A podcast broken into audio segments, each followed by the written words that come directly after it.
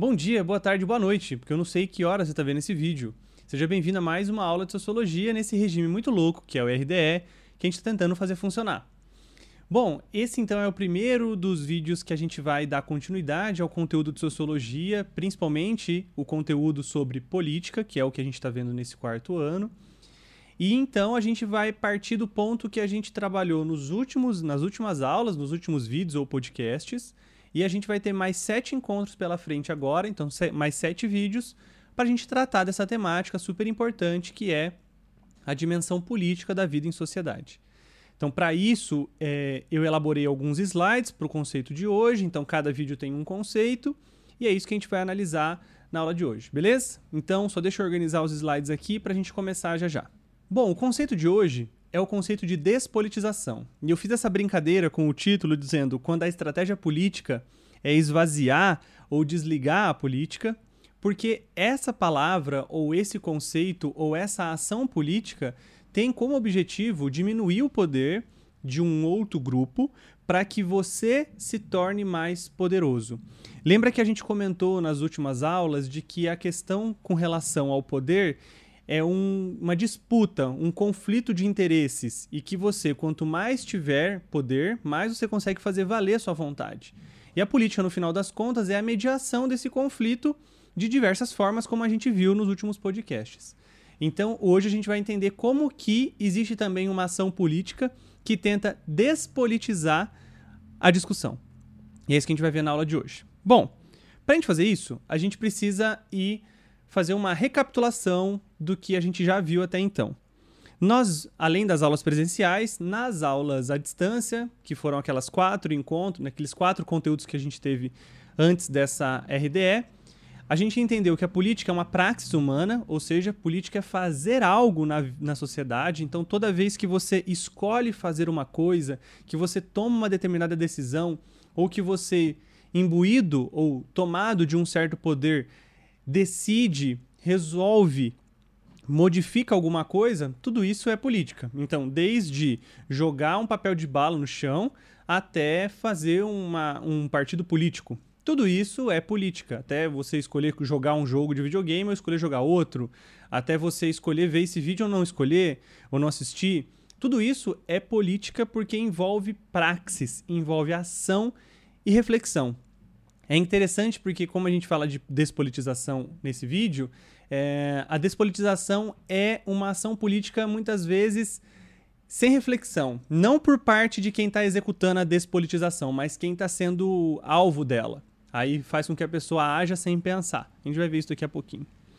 Uma outra coisa que a gente viu também foi a questão da ética e da política. São duas dimensões distintas ou são coisas que dá para conviver é, não dá para conviver junto. Então, por exemplo, são duas coisas que dá para conviver junto, mas separado ou não dá para conviver junto.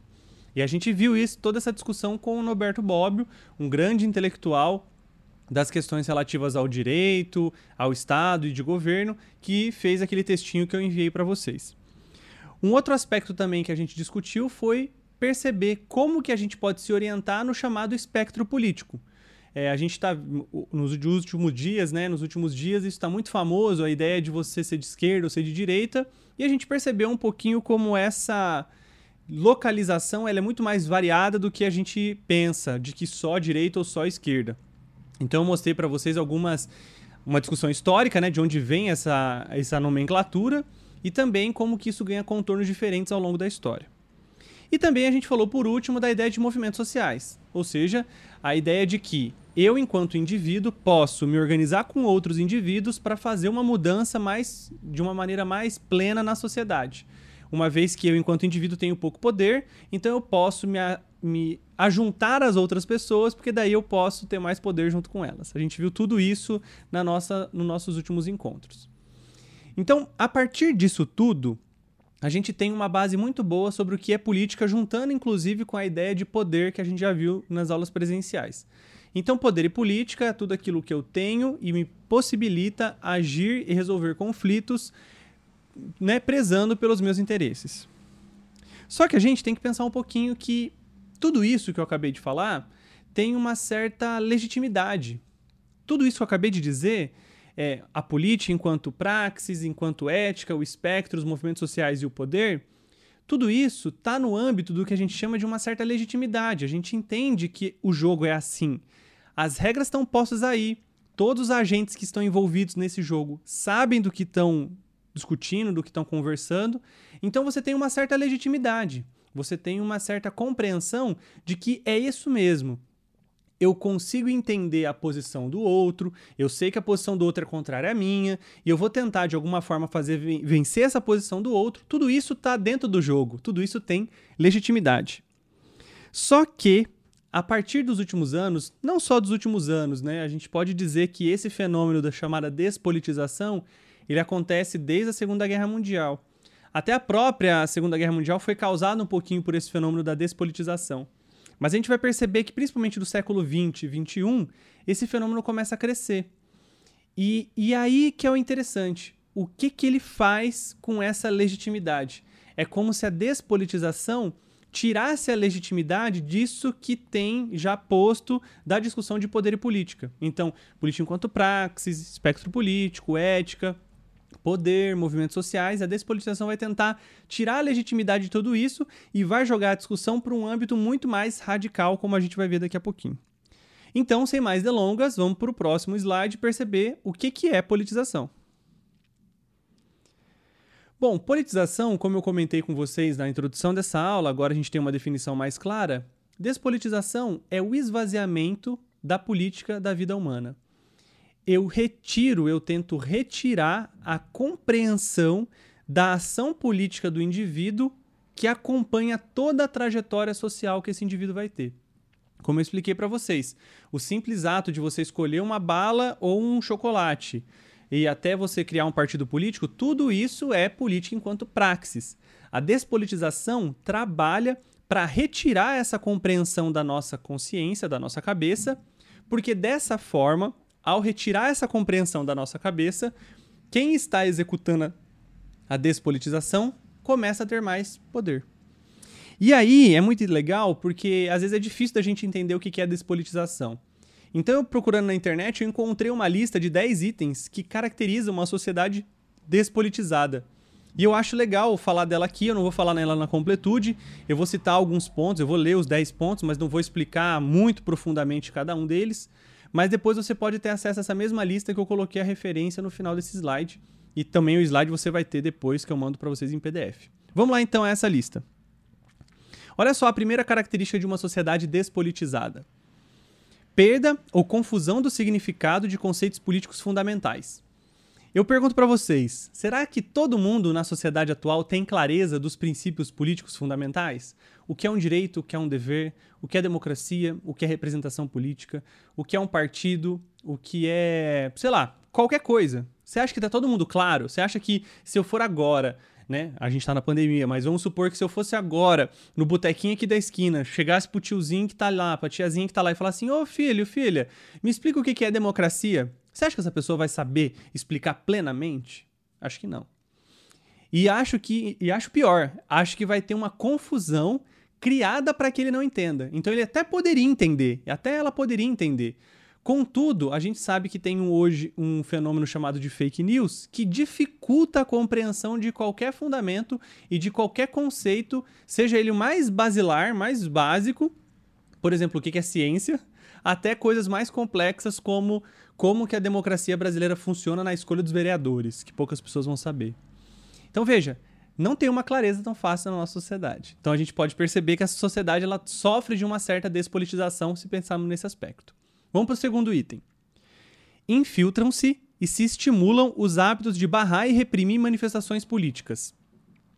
Veja que esse aspecto é interessante, porque a gente vai ter uma fomentação, ao mesmo tempo que a gente tem uma fomentação para a galera sair na rua, né, reclamar, manifestar e tal, a gente vai ter um impedimento dessa pessoa se manifestar em algum lugar. Então é como se, olha, você enquanto fulano de tal não pode manifestar sua opinião em tal lugar, ou você enquanto tal lugar você tem que diminuir a sua possibilidade de manifestar politicamente. E o manifestar politicamente aqui não é a questão com relação a você não poder dizer o que você pensa. Não é isso que a gente vai ver daqui a pouquinho, mas é você de uma certa forma, utilizar dessa sua manifestação política para tentar impedir a manifestação do outro. Acho que é mais ou menos esse aspecto que vocês podem encontrar depois lá. Então você diminui a possibilidade do outro que pensa diferente de mim se manifestar politicamente. A gente vai ver daqui a pouquinho mais clareza. 3. Monopólio da informação nas mãos de agentes ideológicos tendenciosos e que buscam passar a ideia de neutralidade. Esse aspecto aqui é fundamental. Perceba que a gente tem hoje muito uma palavrinha que ficou na moda, a discussão técnica. Ah, e essa decisão foi técnica. Ah, e tal e tal coisa foi técnica. Vamos ficar atento a essa tecnicidade. Será que não existe nenhum viés ou nem eu não gosto dessa palavra, fica muito marcada, mas será que não existe nenhum pressuposto de ideias numa decisão técnica? Será que não existe um background, ou seja, um pano de fundo de ideias que alguém leu, que alguém acredita, que alguém pensa ter, que decide e orienta uma decisão técnica? Claro que tem.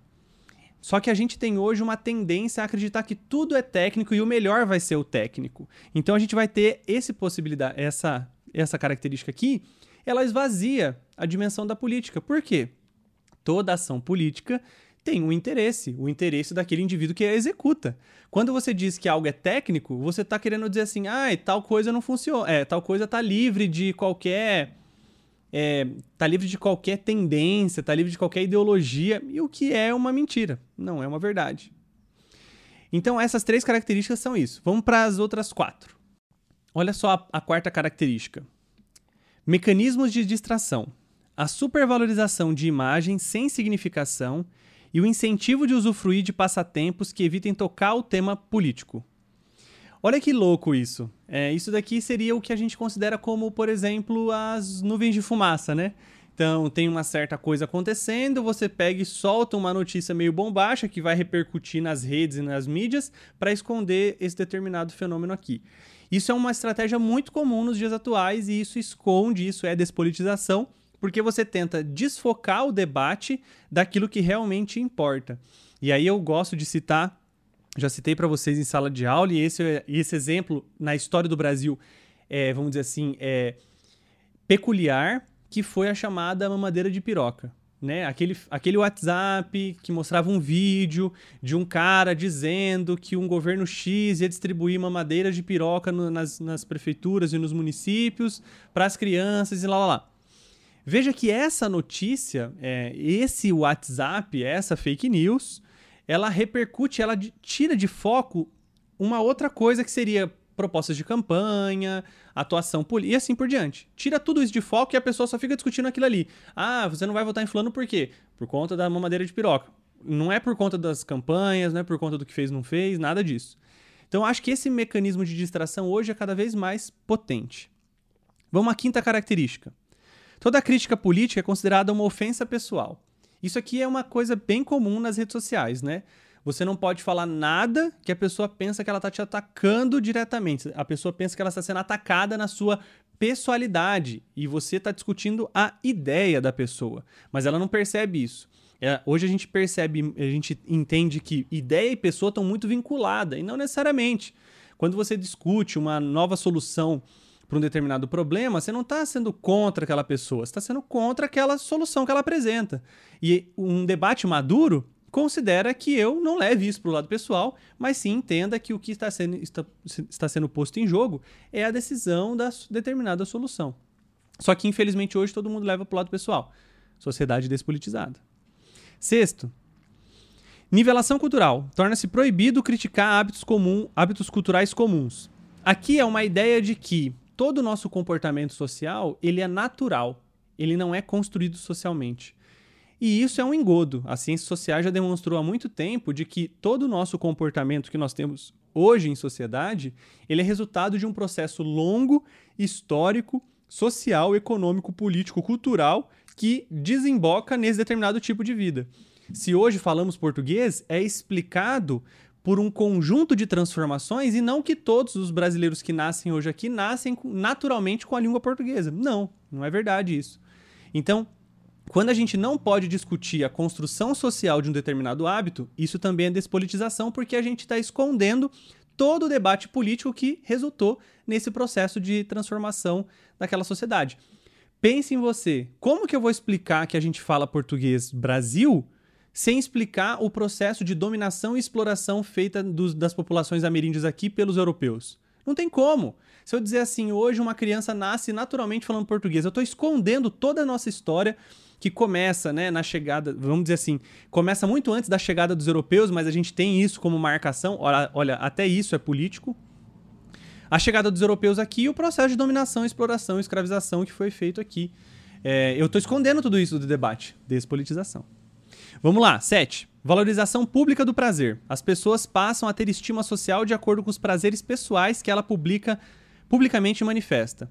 Isso aqui é muito engraçado, porque as redes sociais é o grande famoso disso. Quem já não viu é, aqueles desafios de comer tantos determinado produto? Ah, fiz uma pizza de não sei quantos mil reais. Nadei numa banheira de não sei o que lá. É, consegui comer. Sabe, esses vídeos que se tornam virais, que ganham as redes sociais e que todo adolescente, todo jovem, sei lá, gostaria ou imagina fazer. Não eu, né? Pelo amor de Deus, mas é, é, você tem hoje, esses vídeos, eles mostram que hoje o prazer é algo valorizado e não mais o certo fazer, uma certa conquista, uma certa transformação social. As pessoas hoje gostam de valorizar o seu, o seu prazer, aquilo que te satisfaz intimamente, e não aquilo que teria uma repercussão ou uma reverberação, uma transformação para um certo coletivo. Então a gente tem a relevância voltada principalmente para o aspecto individual e não para o aspecto coletivo. Bom, vamos agora para o próximo slide com as duas últimas características. Confunde-se. Ah, não, perdão, tem a oitava, né? A fonte de estímulo da formação dos hábitos é ocultada. Essa característica aqui, a oitava, tem muito a ver com a característica que a gente comentou, que é a sexta.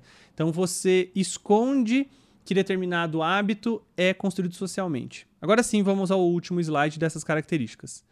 Confunde-se política com representação administrativa. As pessoas passam a achar que política é apenas o que envolve relações com a atividade dos ditos políticos.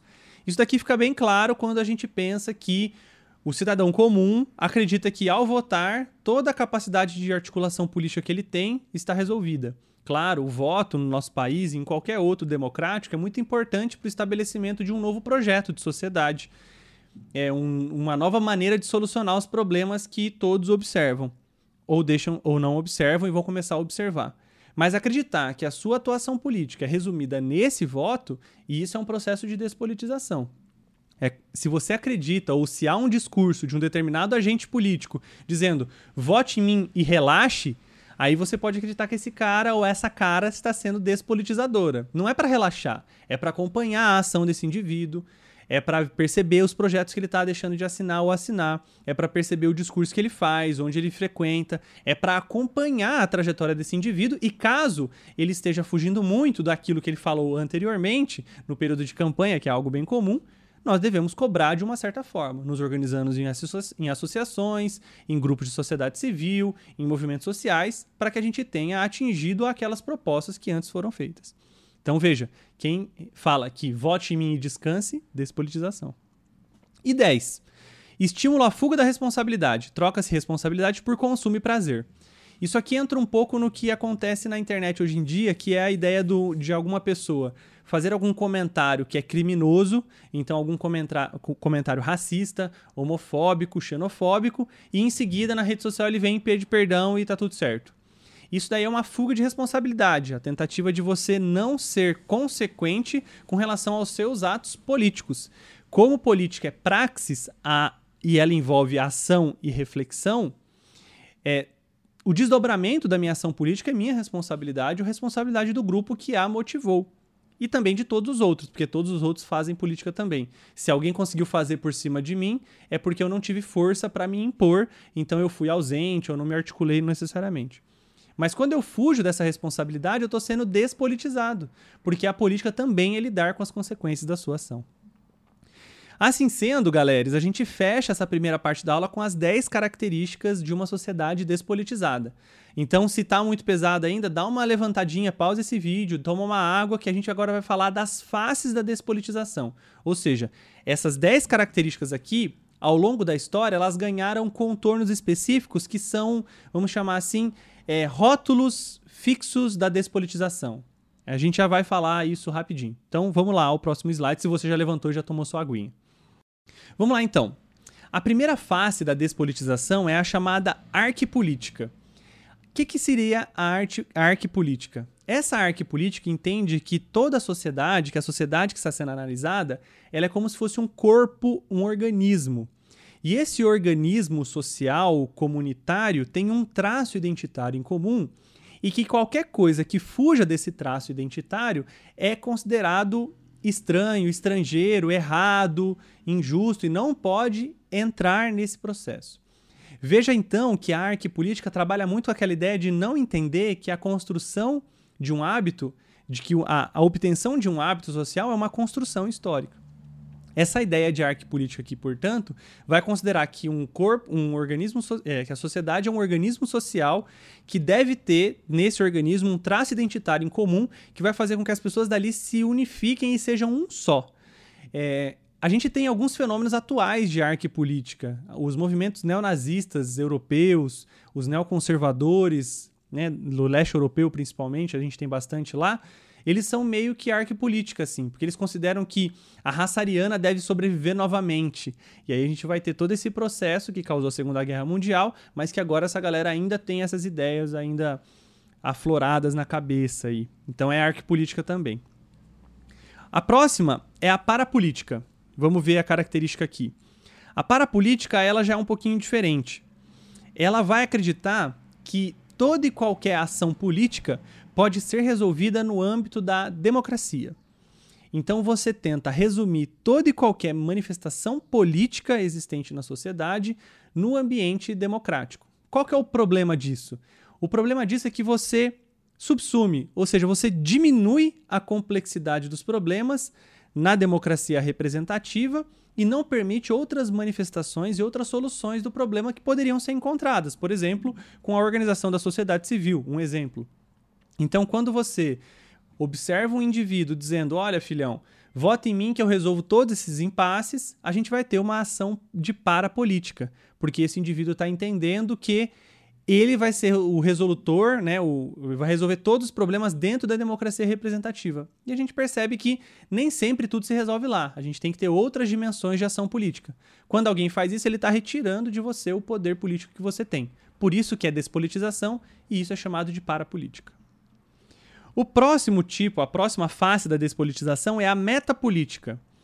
Essa daqui, ela é interessante porque ela acredita que não é na democracia, não, é, não são nas assembleias que tudo é resolvido. Na verdade, o que resolve, o que determina todas as coisas é a economia. Então, é a grana. Se uma sociedade tem dinheiro, se uma sociedade tem riquezas, tudo vai se resolver. Então não é necessário nem ter representante, por exemplo, representante democrático. Pode deixar que a grana resolve tudo. E veja que essa é uma discussão muito atual. Claro, a gente vive numa sociedade capitalista, então a grana, a riqueza e a fortuna que um país vai ter vai determinar muito, né? E não só um país, um partido, um grupo político e assim por diante vai ter, determine muito a capacidade de atuação desse, desse grupo, desse indivíduo. Mas resumir a política à economia é muito triste. Então, porque, novamente, desconsidera todas as outras dimensões da política que existem. Então, um discurso de metapolítica é dizer que nada, a gente não tem que olhar para essa questão do Estado, para essa questão das representações, das assembleias, mas sim somente para a economia. Também a despolitização. A outra face é uma face bem conhecida e bem é, perigosa, que é a chamada de ultrapolítica. A ultrapolítica, ela radicaliza o conceito da política. Vamos pensar assim. Qual que é a ideia de uma discussão política? De que alguém tem um interesse e outra pessoa tem outro interesse e nós temos que mediar esses interesses diferentes. Então eu entendo que A não pensa igual a B, a mesma forma que B não pensa igual a A. Então agora eu tenho que fazer uma, um meio termo para que essas ideias ou se encaixem ou uma delas prevaleça, mas não que elimine de todo a outra ideia. Então A vê B como um adversário, não como um inimigo.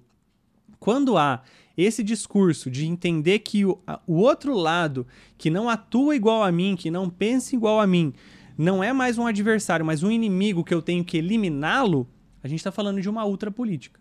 E essa ultrapolítica é despolitização porque você acaba com a política na sua essência, que é a discordância. Política é discordar. Então, se eu discordo do outro e eu quero eliminar a discordância porque o outro não concorda comigo, eu estou querendo eliminar a política. Por isso que a ultrapolítica, que radicaliza a política, é despolitização. É, daí vocês podem pensar em exemplos que tem bastante exemplos atuais desse fenômeno aqui. E por último, a pós-política. A pós-política entra um pouco na ideia do Francis, é, Francis Fukuyama, acho que é. Fran, ixi, agora esqueci Frank Fukuyama, agora esqueci o nome do, do mocinho do Fukuyama, o primeiro nome dele. Mas ele dizia, depois da queda do Muro de Berlim, que acabou a história. Ele tem um livro, né? O Fim da História. Para tentar dizer que uma vez que o conflito entre Estados Unidos, né, ou capitalismo e a União Soviética, socialismo, deixou de existir com a queda do Muro de Berlim, é, agora a história não existe mais. Agora a gente vai viver num momento onde algumas rivalidades vão deixar de existir e tudo mais. E junto dessa onda surgiu essa ideia de pós-política. Nem direita, nem esquerda. Avante, para frente, alguma coisa assim. Isso aqui coaduna muito com aquela ideia do discurso técnico que eu comentei com vocês das 10 características. Toda vez que alguém é, fala, olha, a minha atuação ela não é nem de direita nem de esquerda, ela é de tal, ela é para frente, alguma coisa assim, fique atento, porque talvez essa pessoa está tentando esconder, não esconder, mas está tentando de uma certa forma apresentar uma leitura que desconsidera os pressupostos ideológicos dela. E assim, todo mundo tem, não tem como. É claro que você pode mesclar algumas coisas de um e de outro, claro que você pode não se identificar com um certo espectro político na sua plenitude, mas grande parte das suas ideias vai estar localizada em algum momento, em algum movimento social, em, alguma, um, algum espectro político que dá para identificar e isso vai orientar a sua atuação. Então, quando você diz, ah, eu não sou nem de esquerda nem de direita, eu sou para frente, não está ajudando a gente a entender a sua atuação política. Na verdade, assim, quem, quem cairá nesse discurso vai entender, essa pessoa está sendo despolitizada. Mas aquele indivíduo que se preocupa em, em, em cavucar e procurar de onde vem, ele não vai cair nessa falácia de falar de uma certa pós-política. A gente vive para além dessas, dessas nomenclaturas e tal. Não, não vivemos além dessas nomenclaturas, Agora, se queremos mudar a sociedade de uma certa forma, a gente tem que mudar as nomenclaturas, no sentido, olha, eu entendo que a esquerda deveria ser de tal jeito, ou a direita deveria ser de tal, de tal forma. Pô, então se envolva, se movimente, se articule politicamente para que isso aconteça. E não dizendo que você não é nem de um lado nem de outro. Bom, gente, é isso. É, esse slide aí vocês vão ver as referências, onde eu coloquei para vocês aí a lista, onde eu peguei essa lista e onde tem essas caracterizações das faces da despolitização. É, eu espero que isso tenha ficado legal para vocês, é, que tenha sido bacana, para vocês entenderem um pouquinho o cenário atual. Bom, deixa eu aumentar o, minha câmera aqui agora. É isso, galera. A gente finaliza essa primeira aula. É, espero que tenha sido claro o suficiente. O áudio dessa aula vai virar um podcast, então você vai poder ouvir isso que eu acabei de falar. Então, como eu disse para vocês, é a gente está no YouTube, também está no podcast. Você pode parar a hora que você quiser parar, ouvir de novo, repetir. Meu, fica à vontade. Faz do jeito que você faz com os vídeos no YouTube, com os podcasts que você ouve. Para, começa. Meu, você vai ter uma semana, até mais, para trabalhar o tema desse vídeo aqui. Vai ter, desse, desse programa. Vai ter atividade lá no Google Classroom. Então, essas atividades vão ser referentes a esse vídeo aqui e a esse podcast. E também você pode procurar pelo WhatsApp qualquer dúvida que você tenha, porque a gente também vai marcar um atendimento síncrono onde eu posso fazer uma exposição também lá, ou posso tirar alguma dúvida referente a alguma coisa que você ouviu aqui. Beleza? Não deixe de ouvir, isso aqui é importante para você ouvir e assistir, isso aqui é importante para sua formação nessa retinha final aí é, de ensino médio que vocês estão. Beleza, gente? Então é isso, eu fico por aqui. Até o próximo vídeo e podcast e a gente se fala, tá bom? Tchau, tchau.